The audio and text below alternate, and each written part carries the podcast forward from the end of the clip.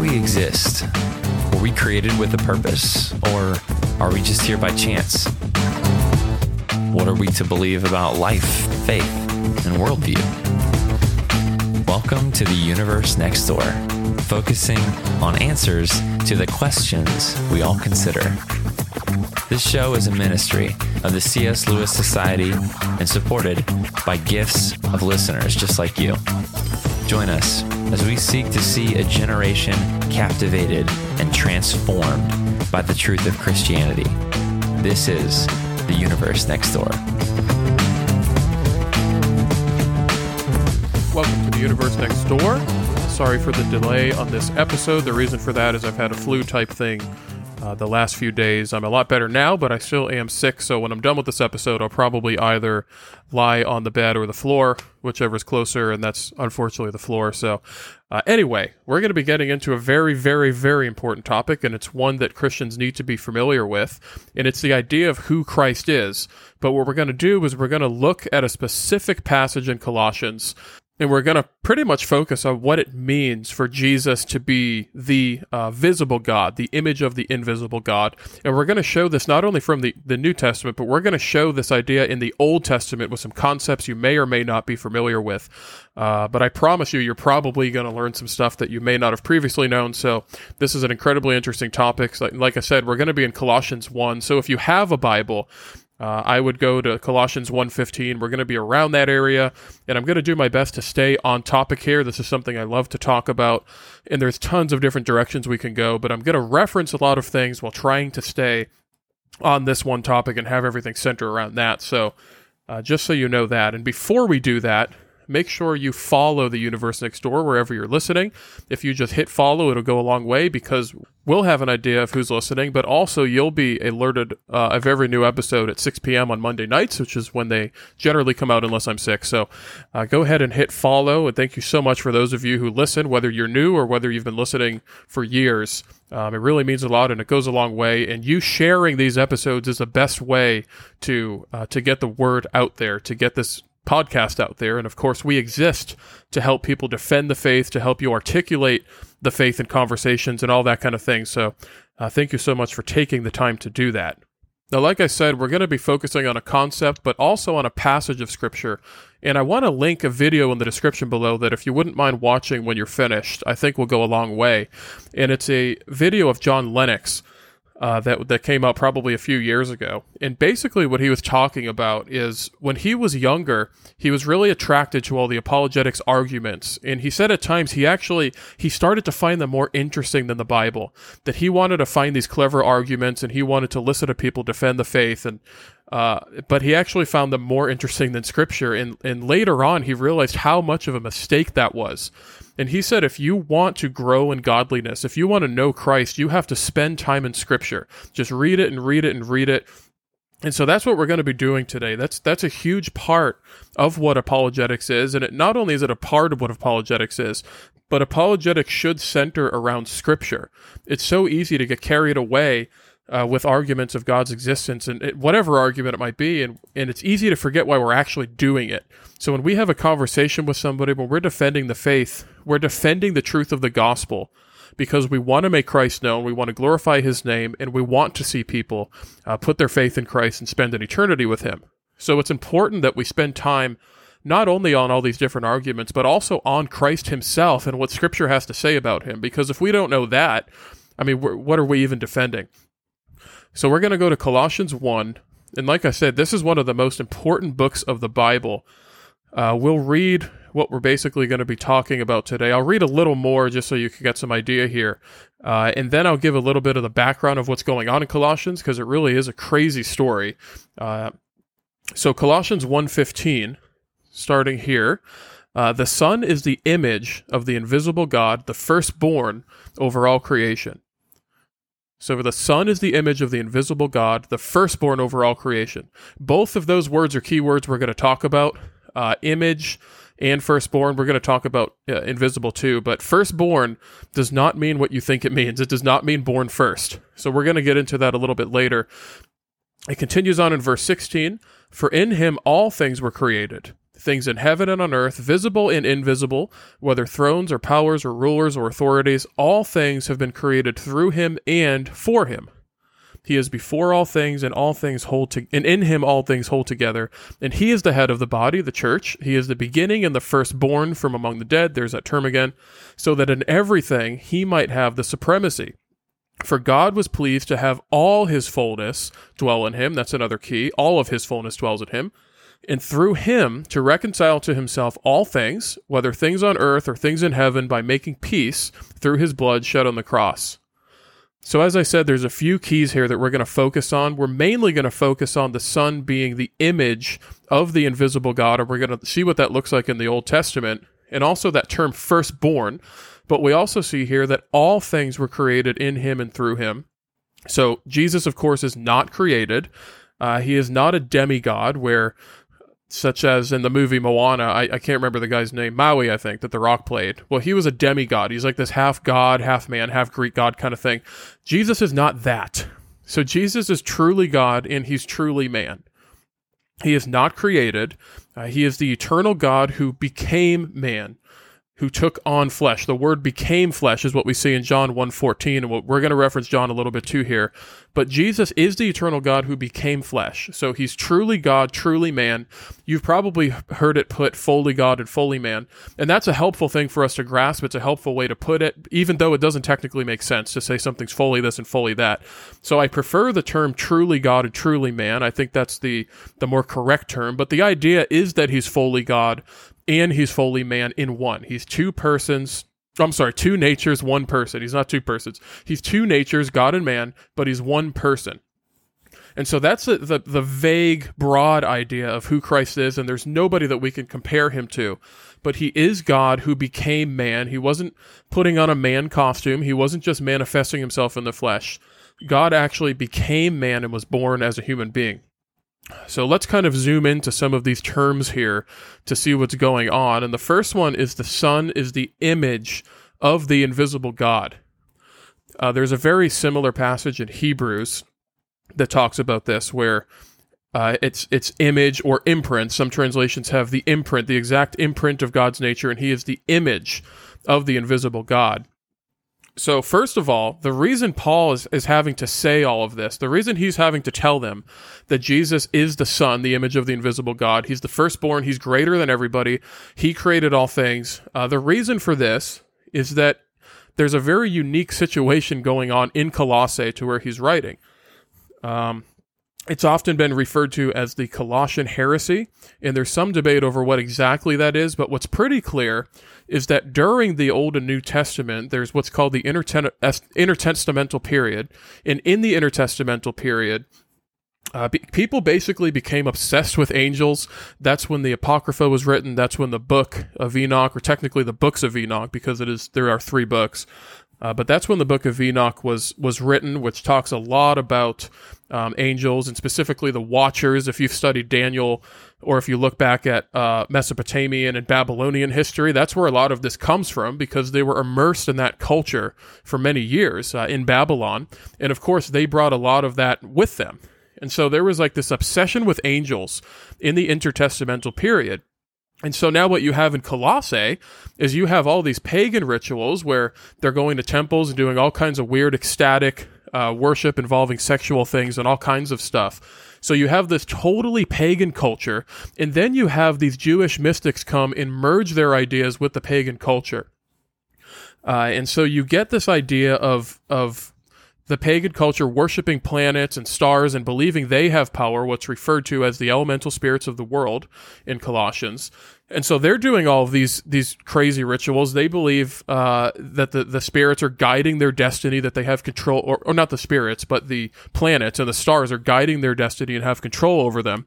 And it's not incredibly different from what you see today, uh, what was happening in Colossae, because it's not much different than us looking at horoscopes and believing they're going to tell us uh, how our day is going to be uh, or looking at astrology and thinking it has some sort of power. We do the same thing today. Well, I shouldn't say we, but many people do the same thing today. And so that's what's going on in Colossians at a much more dramatic extent than what we're describing here. But then you have these Jewish teachers, or quote unquote Jewish teachers, and they're bringing in this angel stuff. And so you have this this idea of the planets and the stars and the, the, the, forces having power. And then you combine that with angels. And so it turns into this weird mystic angel worship. So, at least in a vague sense, that's what's going on here in the book of Colossians. They're worshiping these angels. They believe the only way to appease them and to turn their anger away uh, is by self harm, by worshiping them. And so that's what they're doing in Colossae. You have these Jewish mystics who are teaching this crazy religion that you have to hurt yourself and that you have to please and, and worship these angels in, in order to turn their anger away. So, this is like the main point of Paul's writing.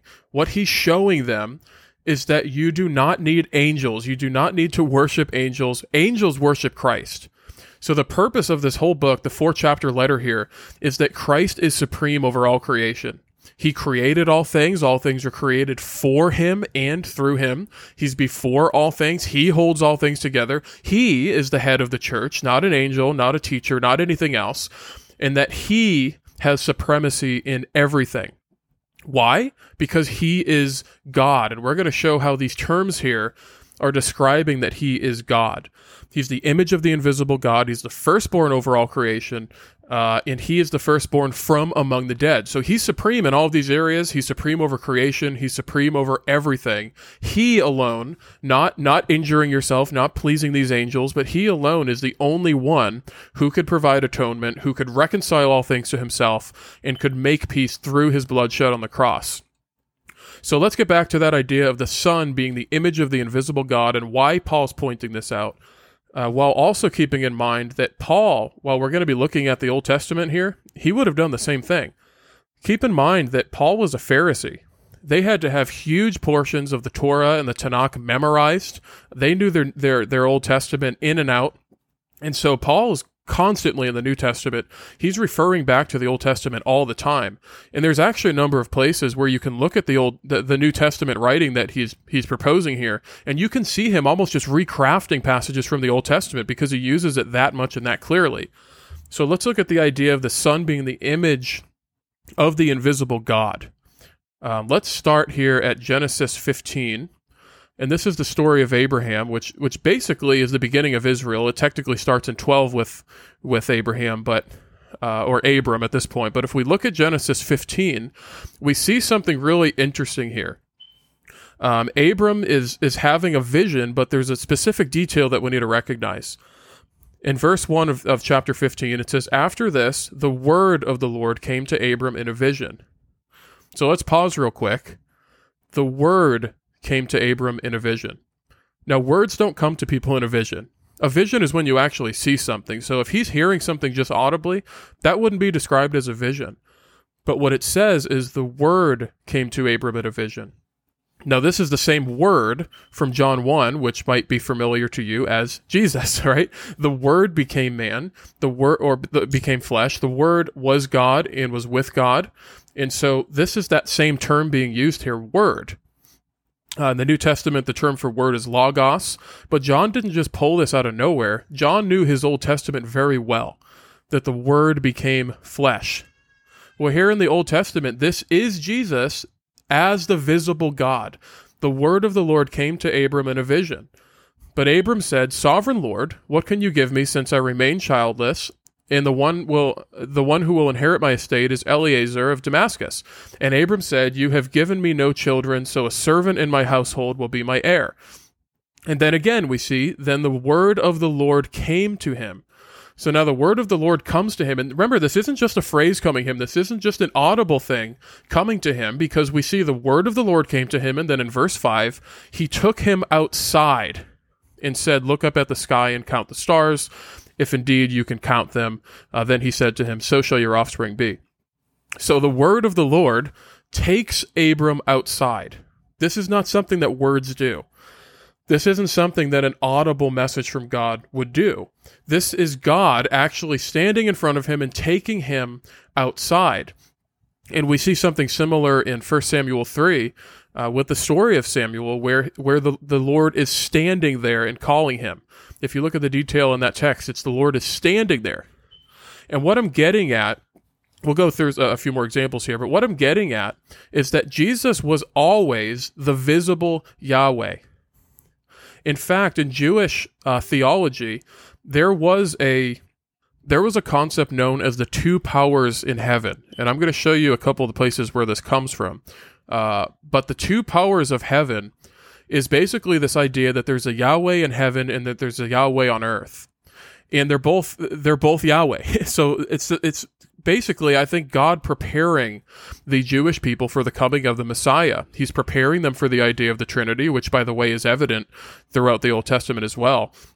Uh, but in Judaism, there was this idea called the two powers of heaven, and it was held by Jewish people up until after the time of Christ in the second century. And then it was considered forbidden knowledge, or it was considered heresy. But it wasn't until after Christ came because there's no way they could explain the two powers of heaven idea, which we'll break down a little bit here in a second. There's no way they could explain that while excluding Christ because of how specifically he fulfilled it and brought that to light. It's kind of like if you go visit a synagogue today, if you have a Jewish friend, they don't read Isaiah 53 they skip that whole section of Isaiah 52 and 53 because it's so specific to Christ that people would have just thought that Christians came and altered the text after he after Christ came and died and resurrected because the prophecies in Isaiah 53 are so specific. Uh, they just don't read them because there's no way to explain it and it causes more trouble than anything in Judaism. So this is the same kind of thing where this two powers in heaven idea uh, was prominent in Judaism. It was widely held. It was what they knew and what they saw the scripture as until Christ came.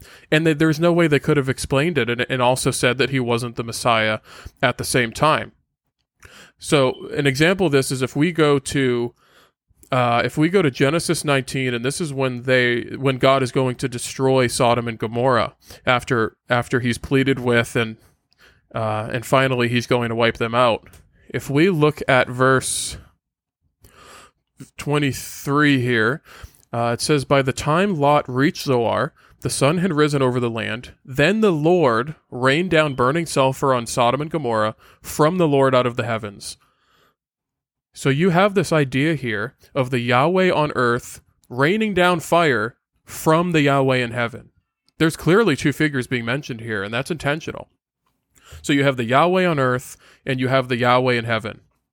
Uh, you have the same thing with the angel of the Lord, where the angel of the Lord, I believe, I'm scripturally convinced that the angel of the Lord is Jesus. He is the image of the invisible God. And so it's the same thing with this two power uh, two powers of heaven thing. There's the Yahweh on earth and there's the Yahweh in heaven. So there's idea, this idea where clearly, clearly in Jewish literature and in the Old Testament, there's only one God. That's the Shema in, in Deuteronomy 6. Hear, O Israel, the Lord your God is one. There's only one God. And somehow here in Genesis 19, you have this idea of two Yahwehs, the Yahweh on earth and the Yahweh in heaven. And so they couldn't explain this away, and they just decided, no, that's heresy now. Uh, we're not going to hold to that anymore with no good reason to do so.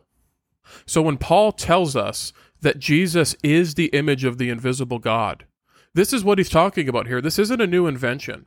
God had used this. God had manifested himself as man many times in the Old Testament when he wrestled with Jacob. Here in, uh, well, right before this in Genesis 18, actually, you have the three angels, but one of them is clearly referred to um, as Yahweh, as God. And in fact, when the two angels had gone on their way, Abraham st- stood there and remained in order to talk to Yahweh, in order to talk to the Lord. Uh, I don't think the Trinity is in mind here in Genesis 18 because clearly two of them are angels. But if we look at Genesis 18, um, we have these these three figures here, uh, and if we kind of zoom in on verse uh, 22, we can see this. You have three figures total. And then when it says the men turned away and went toward Sodom, that was the two angels. But Abraham remained standing before the Lord. Then Abraham approached him and said, Will you sweep away the righteous with the wicked? What if there are 50 righteous people in the city? So this is when Abraham starts pleading with the Lord. and then, of course, it, it, verse 26, the Lord responds. It said, The Lord said, If I find 50 righteous people in the city of Sodom, I will spare the whole place for their sake. So you have this conversation after the two angels walk away. You still have the one Yahweh, the the figure of the image of the invisible God here, and Abraham's having a conversation with him. He's clearly referred to as Yahweh, as the Lord. And so this is another example of the Lord being manifest, Yahweh being manifest and appearing to people physically and literally in front of them. And of course, this again is what Paul refers to as the image of the invisible God. Remember, Christ Christ is eternally God. He did not become God. And what's interesting is when we look at all of the times that the Lord appears to someone in a vision, but it specifically says the word appeared to him in a vision. That's the same thing what we see in John 1. He knew his Old Testament. And so when John talks about the word, the logos, it, it ties together here in Colossians because keep in mind that in chapter 2, Paul actually says that in Christ is hidden all knowledge and wisdom. All knowledge and wisdom is hidden in Christ. Why? Because Christ is supreme over everything, including knowledge and wisdom, as we see here. So he's supreme over creation, he's supreme over angels, he's supreme over everything, and he's now supreme over knowledge and wisdom. He's king of everything. So his main point is Christ is supreme, but it's the same idea here that we see in John that Christ is the Logos, the Word, or uh, as you can translate it, the intelligence he is the all knowing intelligence of the universe. He is the Logos. And so all wisdom and knowledge are hidden in him, as Paul points out in chapter 2 here. So he is the intelligence, the Logos, and this is the same the same term that we see in the Old Testament, that he is the Word of God. Christ is the Word of God. He is the image of the invisible God. Um, now we also see a hint of this two powers in heaven stuff when we look at Psalm 110, that the Lord said to my Lord, I'll make you uh, a footstool for your enemies. So the Lord says, My Lord says to the Lord, or the Lord says to my Lord. There again, you see this two Yahwehs idea. And this is something that's present throughout the Old Testament. Um, I think the purpose of that is to is to prepare the Jewish people for the coming of the Messiah, for the coming of God actually becoming man, becoming flesh, taking on flesh. And as we said back at the beginning of the episode, he's not just manifesting himself as a human in the New Testament. 2,000 years ago, the eternal God actually became man. That means he took on everything that a human takes on because he truly became human. He had a soul. Uh, that means he could feel pain and sorrow. That means he would get tired. It means he would get hungry. Now, angels do some of these things. Uh, even the example we just looked at in Genesis 18. Well, those angels ate with Abraham, including Yahweh, uh, but that certainly doesn't mean that they have to. You know, it's like when they're offering grain sacrifices and bread sacrifices and all that to God. It's not like he, he's having them do it because he's hungry. He doesn't have to eat that food. Of course, they had the ability, uh, as we can see in Scripture. But Jesus actually would have gotten hungry. He actually would have had to rest. He would have had to get tired. And so we see this um, throughout the New Testament. He is truly human. Hebrews tells us that he he has suffered every way that we can, every way that's known to man, because he is truly human. And of course, he's also, he's also truly God, and that's what Paul is emphasizing here. He is the visible Yahweh that's always existed. Now, let's look at another example. Uh, this is from Genesis 32. It's probably a passage that you're familiar with or story that you're familiar with. Uh, but it's it's when Jacob is wrestling with God so it says that night Jacob got up and took his two wives, his two, two female servants, and his eleven sons, and crossed the ford of the Jabbok. After he had sent them across the stream, he sent over all his possessions. So Jacob was left alone, and a man, see a man, wrestled with him till daybreak. when the man saw that he could not overpower him, he touched the socket of Jacob's hip, so that his hip was wrenched as he wrestled with the man. Then the man said, Let me go, for it is daybreak. But Jacob replied, I will not let you go unless you bless me. So Jacob's asking this man for a blessing, which is obviously implying he's more than a man. The man asked him, What is your name? Jacob, he answered. Then the man said, Your name will no longer be Jacob, but Israel, because you have struggled with God and with humans and have overcome. So he changes his name and he says, Because you have struggled with God and with humans and have overcome. So this struggle Jacob's having is with God. And we'll actually show something that really makes that clear in a moment. And and really, I think, kind of closes the deal with the angel of the Lord being Yahweh. Um, but he said, but Jacob says, "Please tell me your name." But he replied, "Why do you ask my name?" Then he blessed him there. So Jacob called the place Peniel, saying, "It is because I saw God face to face, yet my life was spared." So there's really no there's really no question here uh, that Jacob is wrestling with God. He's not just wrestling with with simply an angel uh, or just a man, but it's with God. We see we see this all throughout the story here. Um, I saw God face to face, and yet my life was spared. Uh, he blesses him. He's God Himself says you have struggled with God, and so there's no question here that Jacob is wrestling with God. But when we take this this angel of the Lord concept as well, and we and we take this wrestling with God concept, and we go to to Genesis 48, uh, starting at verse 15, this is when Jacob is now blessing his son Joseph. It says, Then he blessed Joseph and said, May the God before whom my fathers, Abraham and Isaac, walked faithfully, the God who has been my shepherd all my life to this day. So let's just stop here for a second. May the God before whom my fathers, Abraham and Isaac, walked faithfully. Clearly, he's talking about Yahweh, right? He's talking about God. And then he says, The God who has been my shepherd all my life to this day. So unmistakably, he's blessing Joseph and he's talking about God. And then this is where it all ties together. So the God has been my the God who has been my shepherd all my life to this day, the angel who has delivered me from all harm. May he bless these boys. May they be called by my name and the names of my fathers Abraham and Isaac, and may they increase uh, uh, greatly increase on the earth. So here we have it that the God who has been his shepherd, the God of his fathers, Abraham and Isaac, is the angel who has delivered me from all harm. Now, of course, this is the same angel who would go on to uh, lead the people out of Egypt in the Exodus. The angel of the Lord led them out of Egypt. Yahweh led them out of Egypt. So we know that the angel of the Lord is referred to as or that Yahweh is referred to as the angel of the Lord. He is the visible God. He is the God that comes down in manifest form and speaks to people and eats to people and wrestles with people and talks to people. He is Yahweh. And there's this two powers of heaven idea again, kind of coming to fruition, where you have the Yahweh in heaven and you have the Yahweh on earth. Well, the angel of the Lord or the Yahweh on earth is Jesus Christ. He's eternal his his role has always been the manifest God. Well, now 2000 years ago, of course, he became man. He became flesh. He took on flesh. The word became flesh and he he came and lived a full human life. Uh, he died on the cross and he rose from the dead. All while of course he is God, he's also human.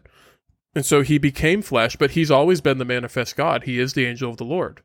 So remember, Jesus being the visible Yahweh, the image of the invisible God, He's not just a picture of him as an image. He's not just a uh, some kind of remake. There's no such thing. We're told all throughout the Old Testament, especially in the book of Isaiah, that there is none like God.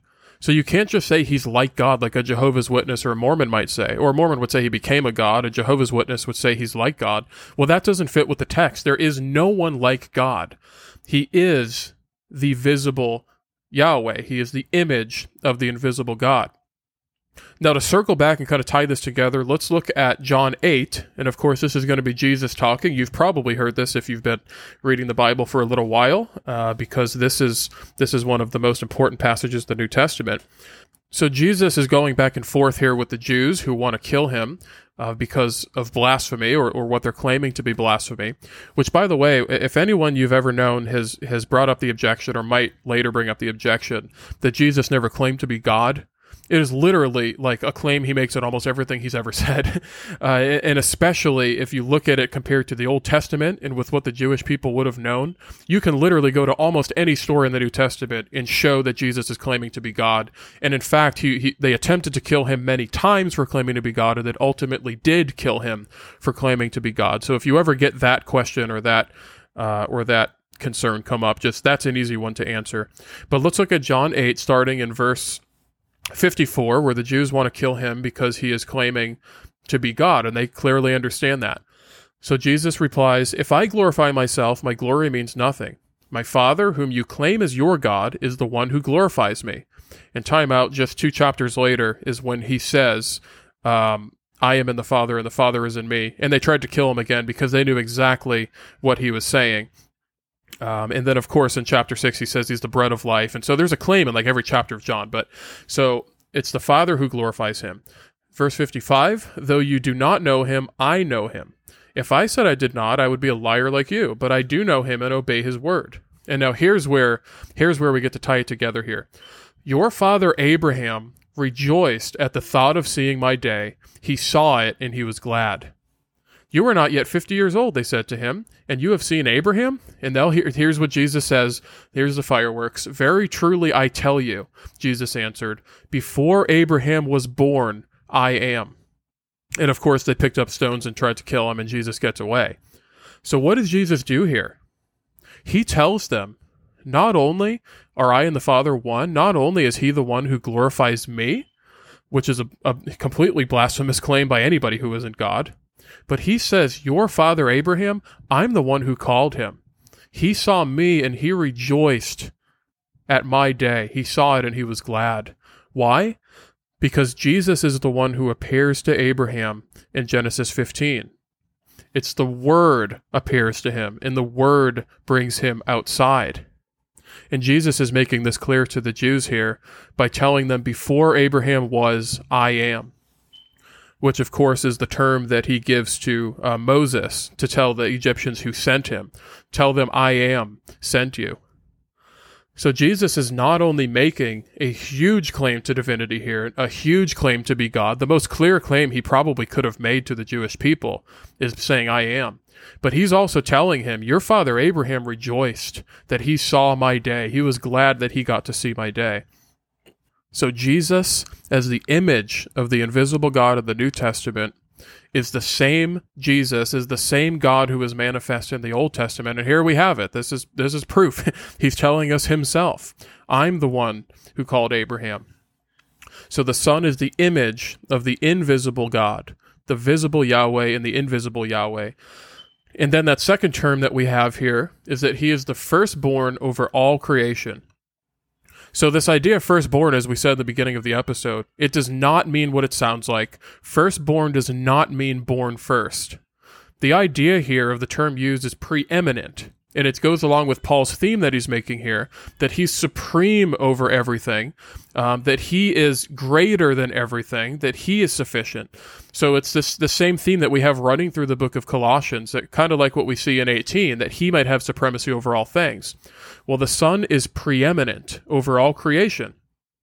And then, of course, even if you even if you thought up to this point uh, that firstborn meant born first, it's not going to make sense once you get to verse sixteen, because then in verse sixteen it says, "For in him all things were created, things in heaven and on earth, visible and invisible, whether thrones or powers or rulers or authorities, which are angels and, and spiritual beings. All things have been created through him and for him. He is be- he is before all things, and in him all things hold together."